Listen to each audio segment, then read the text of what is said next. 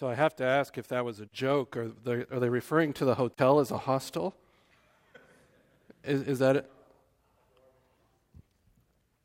Okay, interesting. Well, yesterday we were heading out for a pizza. You can applaud that. And how many of you saw that giant storm cloud that was over there in the east? Did you see that? It, it was this massive cloud that looked like um, a mushroom cloud from a nuclear blast. It was really impressive. But it got me thinking about this story. There was this very large storm approaching that a weatherman uh, came on the news and told everybody about and warned them get out of town, evacuate. And the local pastor said, I'm, I won't worry, God will save me. In the morning of the storm, the police go through the neighborhood and they have this sound truck and they're telling everyone to evacuate. And the pastor says, I won't worry, God will save me. And the storm drains back up and, and there's an inch of water standing in the street. Fire truck comes by to pick up the pastor and he says, don't worry, God will save me. The water rises another foot. A National Guard truck comes to the rescue, and he tells them, Don't worry, God will save me.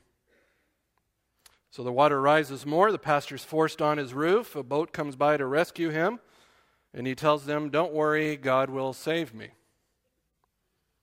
The water rises higher. The pastor's forced to the very top of his roof. A helicopter comes to rescue the pastor, and he says, Don't worry, God will save me. So the water rises above his house, and the pastor drowned. And so when he got up to heaven, he, he said to God, I've been your faithful servant for decades. Why didn't you save me? And God said, uh, First, I sent you a fire truck, then the National Guard, then a boat, then a helicopter. What more do you want from me? you know, it's, it's hard to know God's will, isn't it? And it's hard to know how to pray for God's will to be done. Why don't you turn in your Bibles to Matthew chapter 6, and we're going to look this morning verses 7 to 15 again. And I'm just going to read through that. This is the same text that we were in last week, and as you know, we spoke about the Father's kingdom come, is how we're supposed to pray. This week we'll be talking about the Father's will being done. So Jesus says, And when you are praying, do not use meaningless repetition as the Gentiles do, for they suppose that they will be heard for their many words. So do not be like them, for your Father knows what you will need before you ask Him. Pray then in this way Our Father who is in heaven, hallowed be your name. Your kingdom come. Your will be done on earth as it is in heaven. Give us this day our daily bread, and forgive us our debts as we also have forgiven our debtors. Do not lead us into temptation, but deliver us from evil. For yours is the kingdom, and the power, and the glory forever. Amen. For if you forgive others for their transgressions, your heavenly Father will also forgive you. But if you do not forgive others, then your Father will not forgive your transgressions. So, again, I'm just going to review what we spoke of last week. The last two weeks, we've been covering the same territory here. This is what is known as the, the Lord's Prayer, or probably more appropriately, the disciples' prayer. And the instruction in this prayer is, is given in the present tense. We said, last week. And then what that means is present active, it means you're supposed to pray this way regularly in your communion with God. This is how you are to continually pray. And we said also last week that the, this model prayer is comprised of six petitions. It's three and three, two groupings of three. Uh, the first group of three, uh, we said, was specifically for God's name, God's kingdom, and God's will to be done here on earth as it is up in heaven. Uh, the prayer looks for God to take action, not for us worshipers to somehow bring the kingdom into being. The second grouping concerns the disciples' need for God's grace to guard them until the Messiah's kingdom comes. It's, it's God's grace, it's a request that God would watch over them. In particular, they concern physical provision, the need for forgiveness, and the deliverance from temptation, verses 11 to 15. And we said also that God does not include all aspects of prayer in this prayer. This is a model. Uh, it does not exhaust the, bibl- the biblical teaching on the subject, uh, but what this model provides us is a focused model of prayer in light of the coming kingdom, and by implication and direct statement, our role in relation to that great event. We know the kingdom is coming. This prayer helps us to focus our prayers so that we know how to pray for that coming kingdom. As I said last time, the literal rendering of verses 9 to 10 here uh, reads something like this So therefore, pray, you all, Father of us, the one in the heavens, let it be made holy the name of you. Let it come the kingdom of you, and let it come about the will of you, as in heaven, also on earth. And notice the disciples are, are being asked to pray in such a way that what is occurring up in heaven would occur down here on earth. That's what they're asking God for. And the last statement there, as in heaven, also on earth, more than likely pertains to all three of those requests the name, the kingdom, and the will. Last week we discussed the petition for God's kingdom to come, and we noted the difference between God's universal kingdom and his mediatorial kingdom. That was the main focus last time. Uh, some of you uh, said to me, You left some things out, Pastor, and I said, I know, I did that on purpose. Uh, I did was I was not teaching on eschatology in general. I was teaching on the coming of the kingdom specifically, and when that kingdom bleeds into the universal kingdom. So I intentionally left some things out, uh, so that I wouldn't cloud what the focus of the message was. I hope that was clear to you all. This morning we're going to examine this third position, uh, petition. Pardon me. That is that your will would be done your will be done. And we're going to do that so that we, again, might pray and prioritize our lives in accordance with its divine perspective. It's the same that we have been saying week over week. We're just now looking at the third petition. So this week, we want to look at the petition for God's will to be done on earth as it is in heaven. Let it come about the will of you, as in heaven, also on earth. So, like last week, in order to pray for God's will to be done here on earth, we kind of need to know which will is being talked about, don't we? Uh, theologians uh, technically use two different terms to describe the two aspects of God's will there is his sovereign will, and there is his moral will. And so we need to understand which one is we are being asked to pray for here in this text. A sovereign will uh, sometimes is referred to as God's secret will. And this is God's secret plan that determines everything that happens in the universe. It's perfect, it's predetermined, it's unalterable, and unable to be frustrated by his creatures. It is God's sovereign will. Whatever he has determined to come to pass will inevitably come to pass. We can look at some examples of this. If you want to turn in your Bibles, Daniel 4:35. Daniel chapter 4 and verse 35. All the inhabitants of the earth are accounted as nothing, but he does according to his will in the host of heaven and among the inhabitants of the earth, and no one can ward off his hand or say to him, what have you done? So God's will uh, overrules man's will. Proverbs uh, 16:33. If you're using a pew Bible this morning, I think the pages are up there for you, but that would be page 655. So Proverbs 16:33.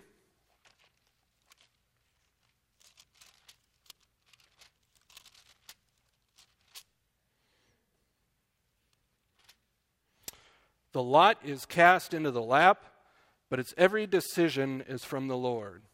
The lot would be a form of, if you could say, sort of rolling the dice, right? You can roll the dice, but God determines which edge they're going to land on, unless you're in Vegas and they fix the dice. Proverbs 21 1. The king's heart is like channels of water in the hand of the Lord. He turns it wherever he wishes. So the king thinks he knows what he's doing. He thinks he's in control of his affections and his will. But in reality, the sovereign king directs him where he wants him. He controls his very affections so that the king thinks he's doing what he wants to do. That's a statement of sovereignty, beloved. Uh, Acts 2:23. Why don't we go to the New Testament and let me just look at a couple more references here just so you understand what we're talking about when we talk about sovereign will. Acts chapter 2 and verse 23.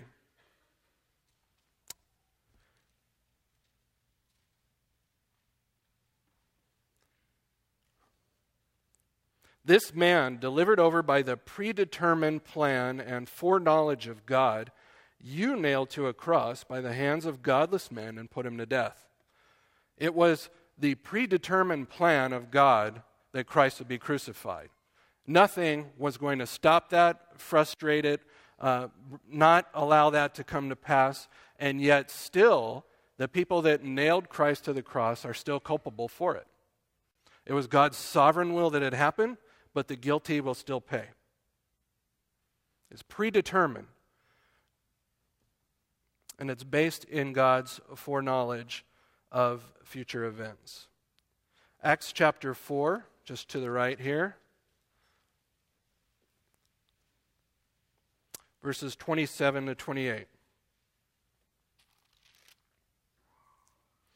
For truly in this city there were gathered together against your holy servant Jesus whom you anointed, both Herod and Pontius Pilate, along with the Gentiles and the peoples of Israel, to do whatever your hand and your purpose predestined to occur.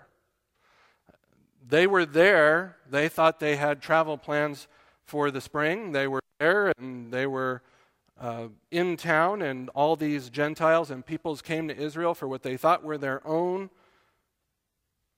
plans. But when they got there, it says that they were there to do what God had predetermined that they would do. They were there for his purposes to crucify Christ at that time. That is God's sovereign will, beloved. Uh, that is the unalterable, predetermined, um, eternal plan of God that is His and His alone and is unable to be frustrated by His creatures. The other type of will that the scriptures talk about is is God's moral will. God's moral will. Sometimes referred to as his revealed will, his general will, or his permissive will. God's revealed commands in the Bible that teach men and women how they ought to believe and live. You could say it's all of Scripture. It's all of Scripture. It's all of revealed Scripture.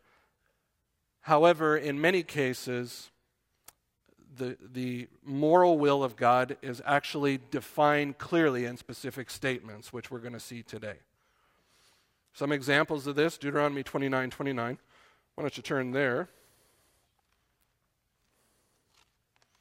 I won't have you flipping all morning here, but I just want you to gain an understanding of these topics. So, Deuteronomy 29 29.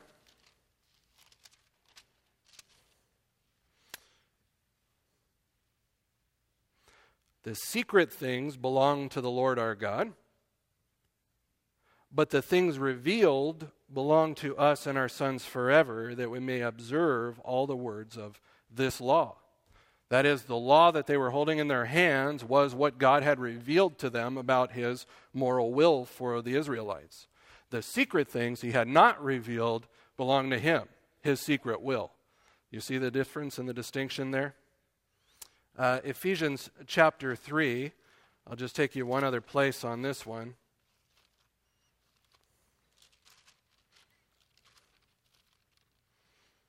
Ephesians chapter 3 and verses 8 to 11, the Apostle Paul here is reflecting on his call to preach the gospel to the Gentiles.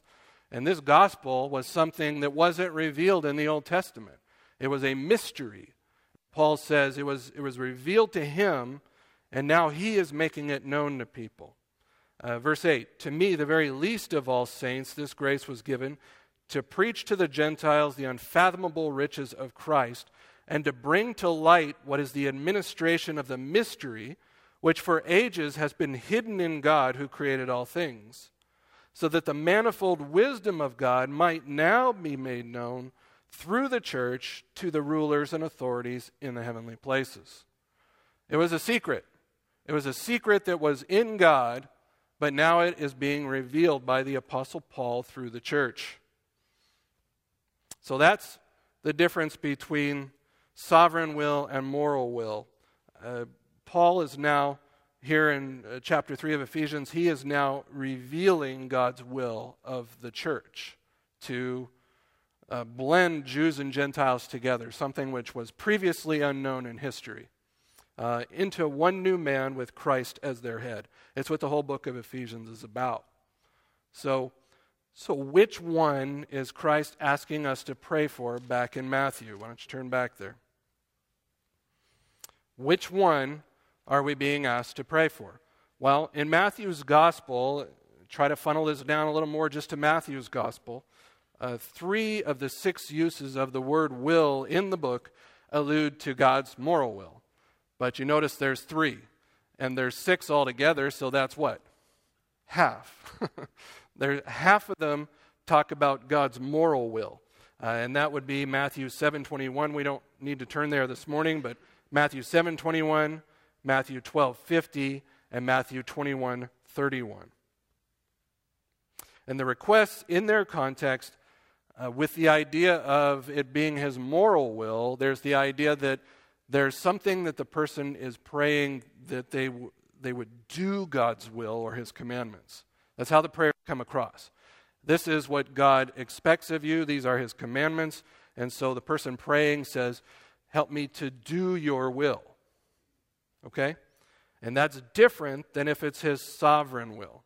If it's his sovereign will, then it's just sort of whatever's going to happen is going to happen and help me be all right with it. Do you understand the difference? Uh, the other references in Matthew where the word will are used, they, they do refer to God's sovereign will. That is his, his desire or his predetermined plan, and that would be in 1814 and that would also be in 26 and verse 42. In those contexts, God's foreordained plan for the person's life is being expressed there, and, and their desire to sacrifice, to suffer, to die if necessary, that God's predetermined plan would come to pass. That's, that's the difference between how to pray for God's sovereign will and how to pray for God's moral will. One is more or less acceptance of whatever is going to come to pass and just helping, asking for help to be okay with it. The other is more saying, Help me to do it. Help me to do it.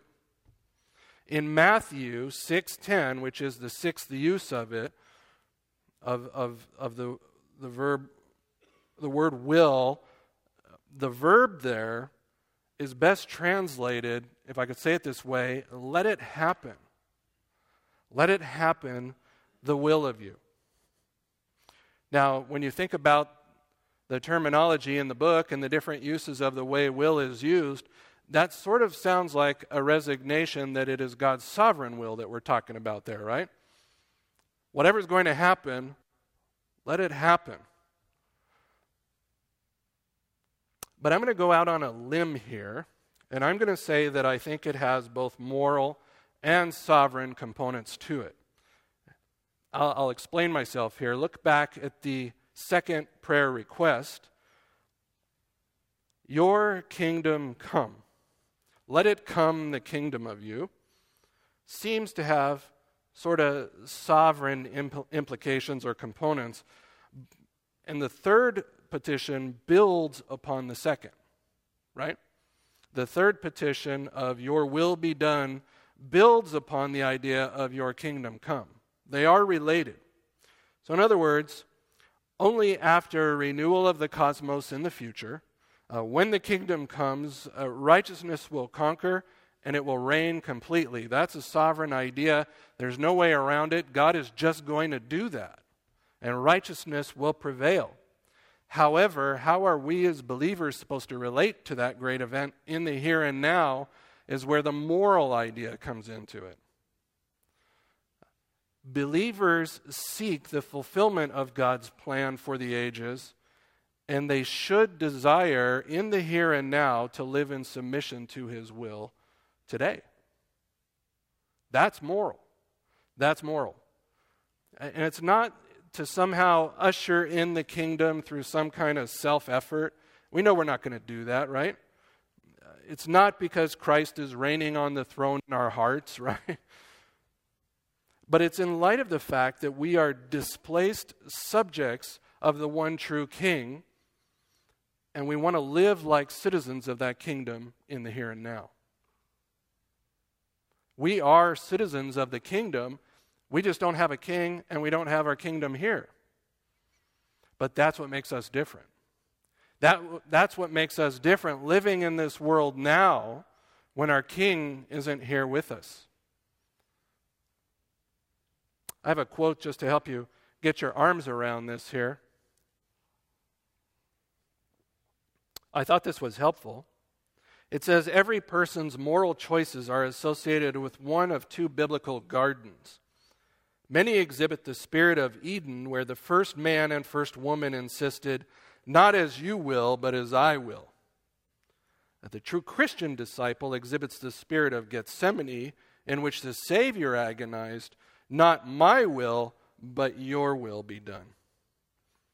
The believer wants God to fulfill his plan for the cosmos by reversing the effects of sin on the world and restoring righteousness, and that, and that same longing prompts him to strive to live righteously here and now.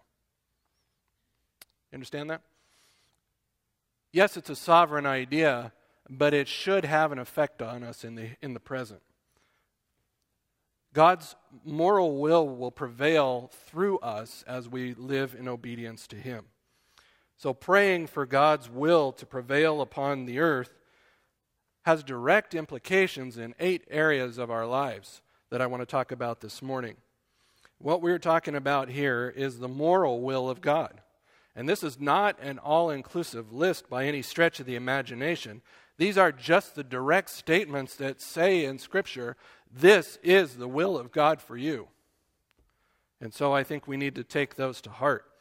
As I said before, the whole of Scriptures are the revealed will of God. It's all of it.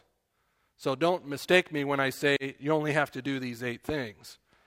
It's all of it. But particularly, we want to look at these eight this morning. So, direct implications in eight areas of your life. Let's start with sacrifice. Sacrifice. Romans 12, 1 and 2.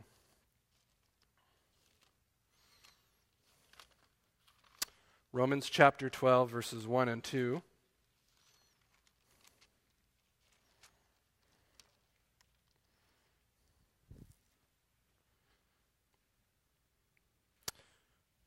There, the Apostle Paul says, Therefore, I urge you, brethren, by the mercies of God, to present your bodies a living and holy sacrifice acceptable to God, which is your spiritual service of worship. And do not be conformed to this world, but be transformed by the renewing of your mind, so that you may prove what the will of God is, that which is good and acceptable and perfect. It brings to mind the Levitical sacrifices, doesn't it? Except here it's not talking about throwing a dead carcass up on a, up on a pit fire. It's talking about putting yourself up there uh, presenting your bodies as a living and holy sacrifice to God. And not as some sort of propitiation, but as praise, as praise to God. Uh, you know, we're, we're willing to say, I'll die for you, Lord, any day, just like Peter, right? But how many of us are willing to say, Yeah, but I'll live for you every day. I'll live for you every day. Uh, that's a little bit harder. Are we willing to sacrifice ourselves every day upon the altar of God? Crawl on up there and sacrifice yourself. Uh, notice the transformation here, verse 2 is the end goal. The transformation is the end goal. And so, what you need to pray for is that you need to pray that your, your mind would be renewed so that your actions would be altered, so that your loyalties to God would be made obvious to the world around you. See, it's proving what the will of God is, proving by your actions. Proving by your actions. And the basis for this, just so you know, is chapters 1 through 11. It is the entire teaching of the gospel here, the good news of the gospel. And, and what Paul is calling you to here then is a renewal of the mind to think differently than you used to think, and then let that thinking transform your actions. And as your actions are transformed, you will begin to prove what the will of God is. The will of God will prevail through you. Secondly, 1 Thessalonians 4 3, sanctification.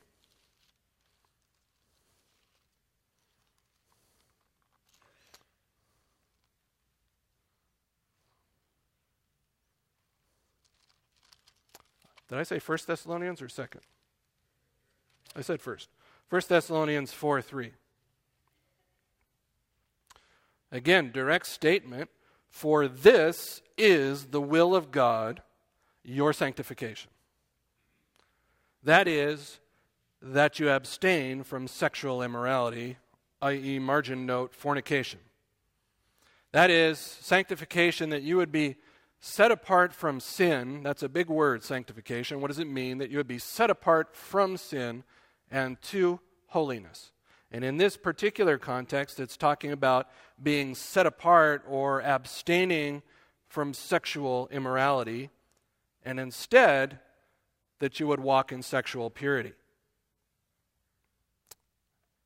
I don't have time to exposit every one of these passages in the detail that I would love to, but let me just say this. This is in regards to prayer, right? Pray for God's moral will to prevail. So, how do you pray in this way? Well, pray that God would restrain your flesh and keep you from sinning in this way. Pray for His, his Spirit to control you rather than your flesh. You know, the scriptures say, 1 Corinthians 6, every other sin that a man commits is outside of his body. But sexual sin, a man sins against his own body. So pray that you would remain pure as a testimony to your faith in God. Pray as a testimony to your belief in the holiness of God. Sexual sin stains the reputation not only of you, but of your church. It, it, it implicates Christ in your sin. You are one with Christ. And would you Paul says in, in the book of 1 Corinthians, Would you take Christ and make him members of a prostitute? Would you do that? May it never be. Sexual purity is an absolute must for believers. You can look at Ephesians chapter 5 as well. It's not even to be named among believers. Immorality or impurity or greed must not even be named among you as is proper among the saints. There must be no filthiness or silly talk or coarse jesting which are not fitting, but rather giving of thanks. For this you know with certainty that no immoral or impure person or covetous man who is an idolater has an inheritance in the kingdom of Christ and God. The immoral man who is an idolater, it's, it's saying idolatry is really what characterizes that person. God requires sexual purity, sanctification. Third, will of God, satisfaction. Just turn to the right, 1 Thessalonians 5:18. And again, I'm just hitting on the statements here that are direct statements in Scripture that say, in particular, this is God's will for you. 1 Thessalonians 5:18 In everything give thanks for this is God's will for you in Christ Jesus. Satisfaction. As believers, we are supposed to give thanks for everything. We're supposed to be thankful people. This is God's will for us in Christ Jesus, that we would be thankful people. Not complainers, not whiners, not, not holding a grudge against God for not giving us everything we want. We have, as was alluded to earlier, Ephesians 1, we have every spiritual blessing in the heavenly places in Christ Jesus, right? We have everything that we want or need. God is sovereign. His Spirit has secured your future redemption. What do you have to complain about? And yet, how often do you find yourself complaining? So, how do we pray? Well, we need to pray that God would cause us to be satisfied with the abundance of the blessing that He has showered upon us. That's how we pray. God, help me to find contentment, not in this world or the things of this world, but on what you've given me in the heavenly realm. Help me to think with a heavenly mindset. Help me to think on all the spiritual blessings you've showered upon me in Christ. It's rehearsing the gospel day by day by day and having a thankful heart for the redemption of Christ. Beloved, we did not wake up in hell this morning. Right? Is that good news? That's good news. And we ought to be satisfied that God has redeemed us. Fourth, suffering suffering. 1 Peter 3:17.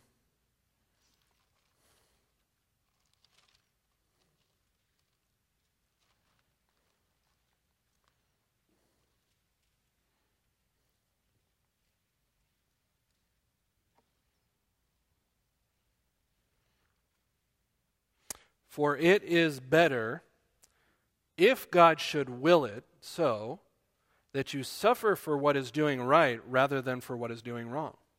Hey, if you're going to suffer for anything, if you're going to get thrown in prison, let it be because you're a believer who's wrongly accused rather than because you committed a crime and you deserve to be there. That, I think that's what this passage is talking about here. It's better that you should suffer if God wills it so for living righteously as a believer rather than for crime. Turn to Philippians 1:29. I just want to look at one other verse in relation to this.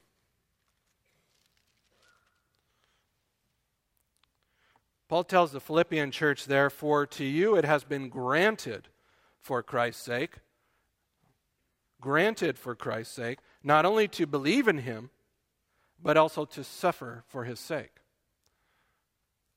Count it a privilege, Philippians. Count it a privilege that you get to suffer for the sake of Christ, for the sake of the name. You know, we just saw TJ and Karen there in India. And I was thinking about what they have to endure there the constant threat of retaliation, the constant noise, the living conditions. Um, for me, man, you'd have to be a strong person to live in that environment day over day over day. Jake's coming home. They have to stay. They're going to stay for a long time, suffering for the sake of the gospel. And this is, this is talking about suffering as in persecution that comes because you're a believer, not the suffering associated with everyday life. Okay? There is suffering associated with everyday life. It hurts to get out of bed in the morning and that sort of thing. But what we're talking about here is suffering for the sake of Christ, the gospel. So, how do we pray in light of that? Well, we pray for those who are suffering for the sake of the gospel, i.e., missionaries. We pray for the grace to endure hostility hurled against us.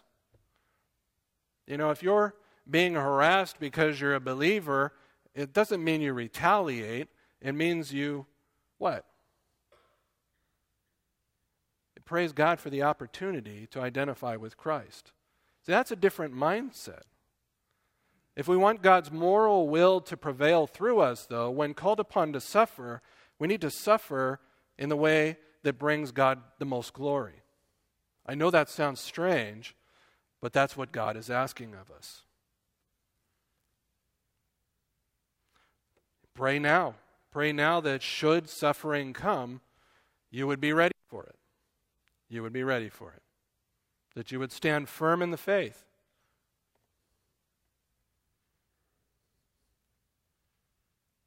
Fifth, spirit filling. Ephesians 5:18.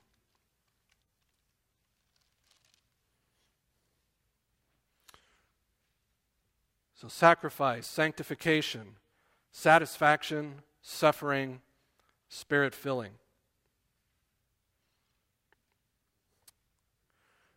Ephesians 5:18.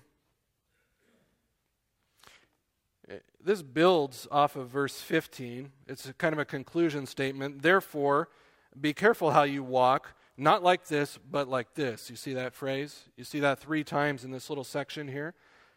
Not like this. Don't walk as unwise, but as wise, making the most of your time because the days are evil. So then, do not be foolish, but understand what the will of the Lord is. And do not get drunk with wine, for that's dissipation, but be filled with the Spirit. You see that? So, spirit filling is God's desire for his people. And in the context here, it's defined for us. What does spirit filling look like?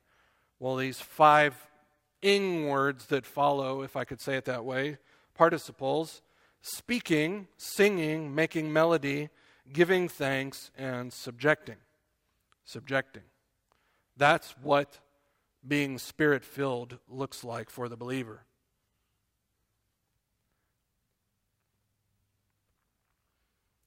Let me just say uh, uh, this is probably not news to most of you, but the Holy Spirit is largely shut out from most believers' lives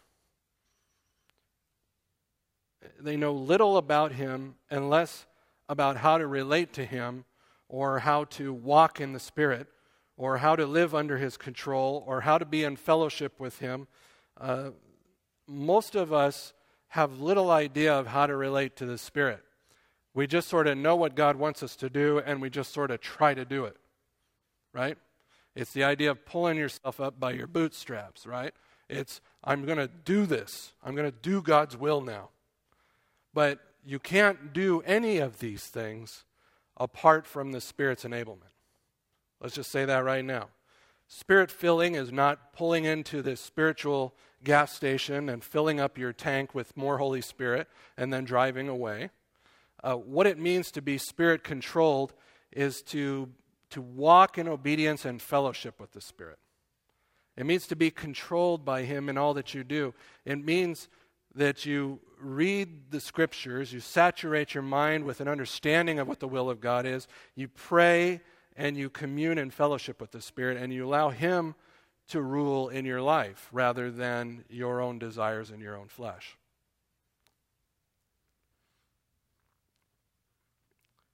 We do believe in a triune God, don't we? Right? We are orthodox in that way. We know about God the Father. We know about Christ the Son, but how many of us spend any time at all getting to know the Spirit, or to walk in the Spirit, or to understand the Spirit, or to even uh, consider Him in anything that we do? He's largely absent from the believer's life. And let me just say, Galatians 5 flesh begets flesh, spirit begets spirit.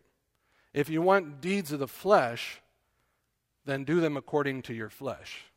If you want fruit of the Spirit, then what? You have to be walking in the Spirit. You have to be under His control. And, and, again, I'll just say this we're looking at direct statements of the will of God from the Scriptures.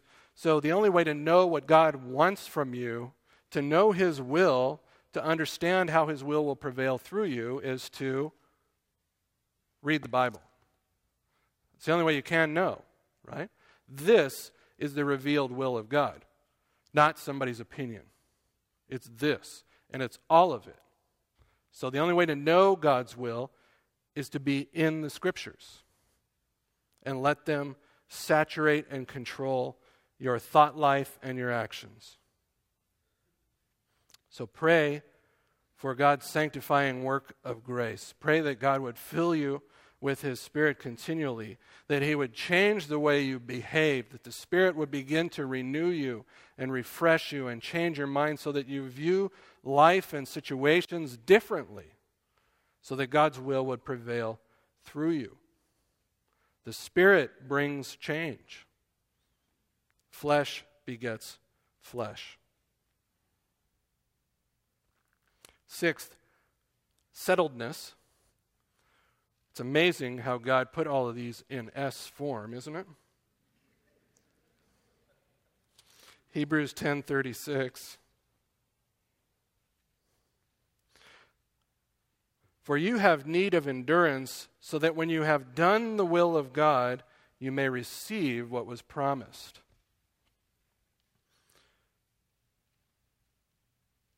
I think this is kind of self explanatory, but instead of getting tossed by every wind and wave of doctrine, instead of getting yanked here and there by the latest and greatest fads, it's saying to settle, to find rest in God's perfect work on your behalf by, by demonstrating your trust in Christ in your daily walk, by living in obedience to Him day in and day out, you are doing the Father's will. And if you do the Father's will, then you can be assured of your inheritance. And again, this is not apart from the Spirit, but it's, it's talking about enduring in the will of God here. Enduring in the will of God and, and finding a settledness in resting in Christ.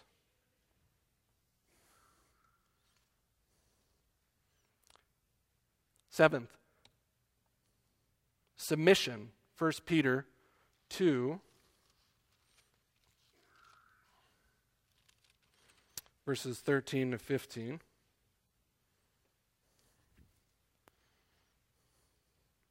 Submission. Submit yourselves for the Lord's sake to every human institution, whether to a king as the one in authority or to governors as sent by him for the punishment of evildoers and the praise of those who do right. For such is the will of God that by doing right you may silence the ignorance of foolish men. Let me just point something out, just observation.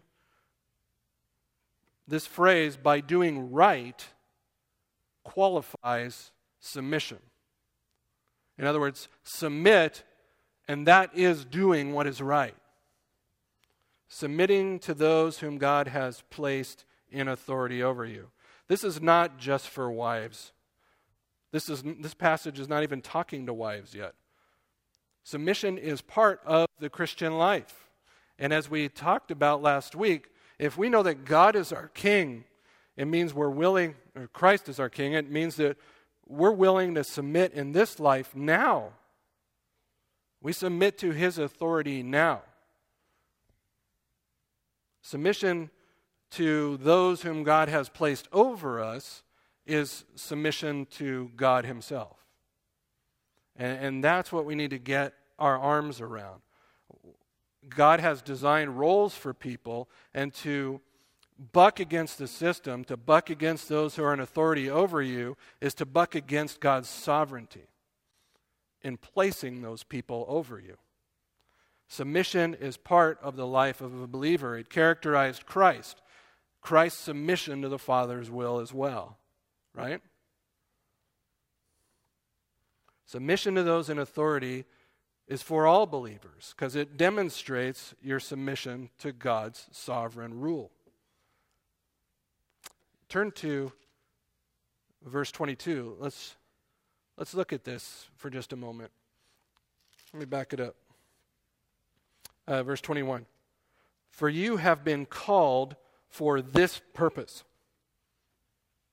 Since Christ also suffered for you, leaving you an example to follow in his steps, who committed no sin, nor was any deceit found in his mouth, and while being reviled, he did not revile in return. While suffering, he uttered no threats, but he kept entrusting himself to him who judges righteously. Now drop down to verse 3. You see that little phrase? In the same way? Well, in the same way as what? Well, in the same way that Christ entrusted himself to God who is sovereign and him who judges righteously, in the same way, wives, submit. Submit to your husbands. It doesn't matter if they're obedient to the word or not. God is sovereign, and he will judge righteously. So, in the same way that Christ submitted, wives submit. Down in verse 7, you see that again. You husbands, what? In the same way. In the same way. Live with your wives in an understanding way. Even if they're unbelieving wives, love them, cherish them, nurture them, honor them. You can, you can do this because this is what Christ did. Submission it was demonstrated and exampled to us by Christ. So, how do you pray? How do you pray? Pray that I would submit? I don't know. Uh, pray that God would help you to submit to those who are in authority over you, right? Uh, so that you might silence the, the fools who contradict the faith. Look back at verse 15 for a moment. For such is the will of God that by doing right you may silence the ignorance of foolish men. By submitting to those in authority over you, you silence fools by your submission.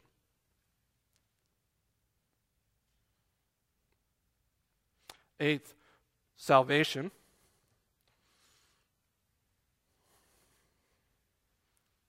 salvation, 1 Timothy 2 4. We'll actually look back at verse 3 here.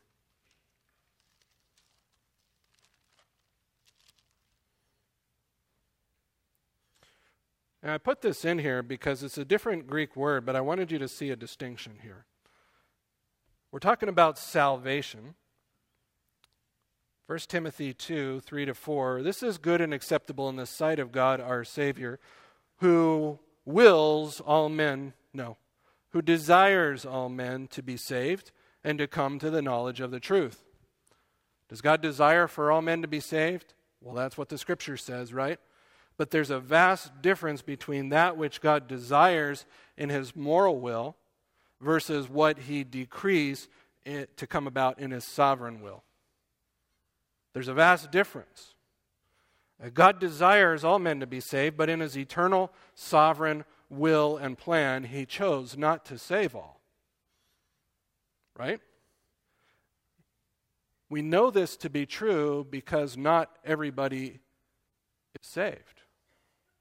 Right? If everybody were saved, there would be no hell.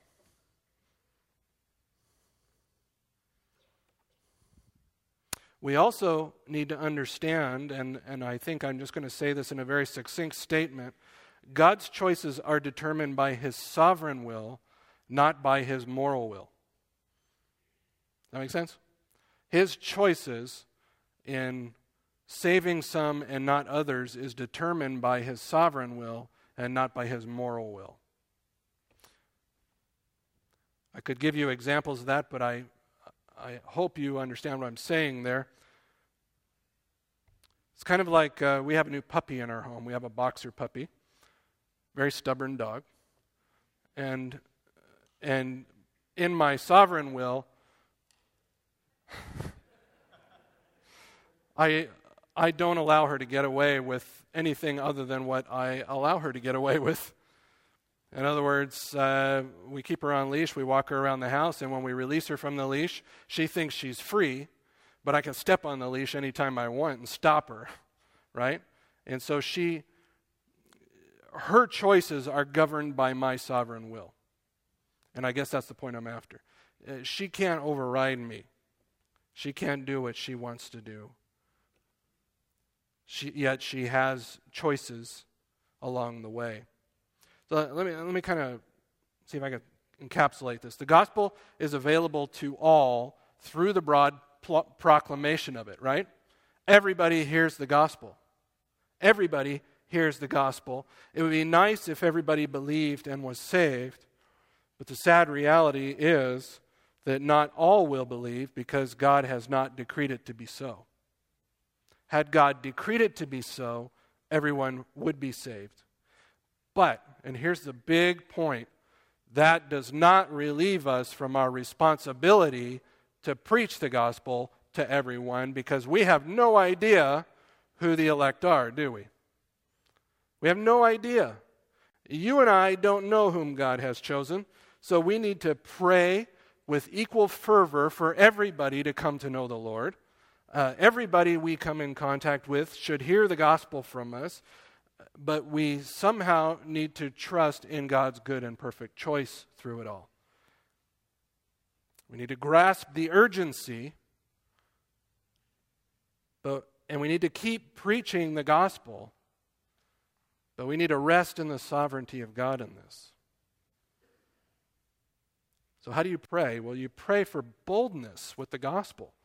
You pray that you would not waste and squander opportunities that, that God does desire, that you would have the same desire as God to see all men come to a knowledge of the truth.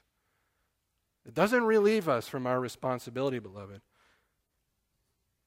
God uses means, which means he uses men's, right? He uses us to accomplish his will. The gospel has to be preached, and it has to be preached by us. I, I gave you a quote last week. I'll just put it up there again for you. Prayer is not attempting to get our will done in heaven, but His will done on earth. I think that's a good way to look at prayer. I want you to think about one other thing, too, and that's the idea of citizenship. We've talked about this. We said that the third petition, Thy will be done, was built upon the second petition, Thy kingdom come. What that means is there's no place for personal kingdom building in our lives or in the church. Uh, we need to pray that God will bring his kingdom in his timing through the return of his appointed king, but we also need to pray that we will live like citizens of that kingdom here and now by submitting to God's will for our lives. And that submission includes everything we have talked about this morning, right? Sacrifice, sanctification, satisfaction, suffering, spirit filling, settledness, submission, and salvation.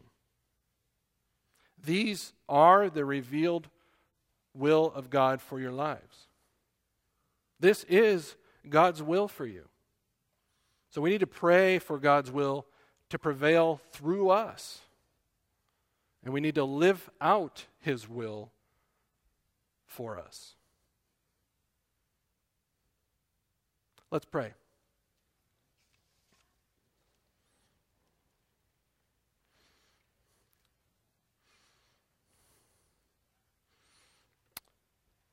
Our Father, I confess I don't often pray enough, not my will, but thy will, Lord, be done. Lord, probably for everyone in this room, that is not a prayer that is uttered very often from our lips. Not my will, O Lord, but thine be done. Lord, may you cause your will to prevail through us May we not walk out of here with some sort of vain effort to try to self reform. But Father, may we understand what the Word of God says in regard to your will. May we understand these statements that we've talked about this morning. May we fully grasp them and allow them to control our lives through your Spirit's indwelling. Father, we're praying that your Spirit would reap change in our lives. Father, we want to change because we want to be more like our King in the here and now. Father, help us as displaced citizens of the kingdom to live with a heavenly mindset, to live with our eyes focused on that coming kingdom.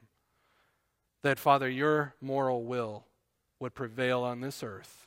Father, we long for the day. May righteousness reign through us through the power of your Spirit. We pray for Christ's sake. Amen.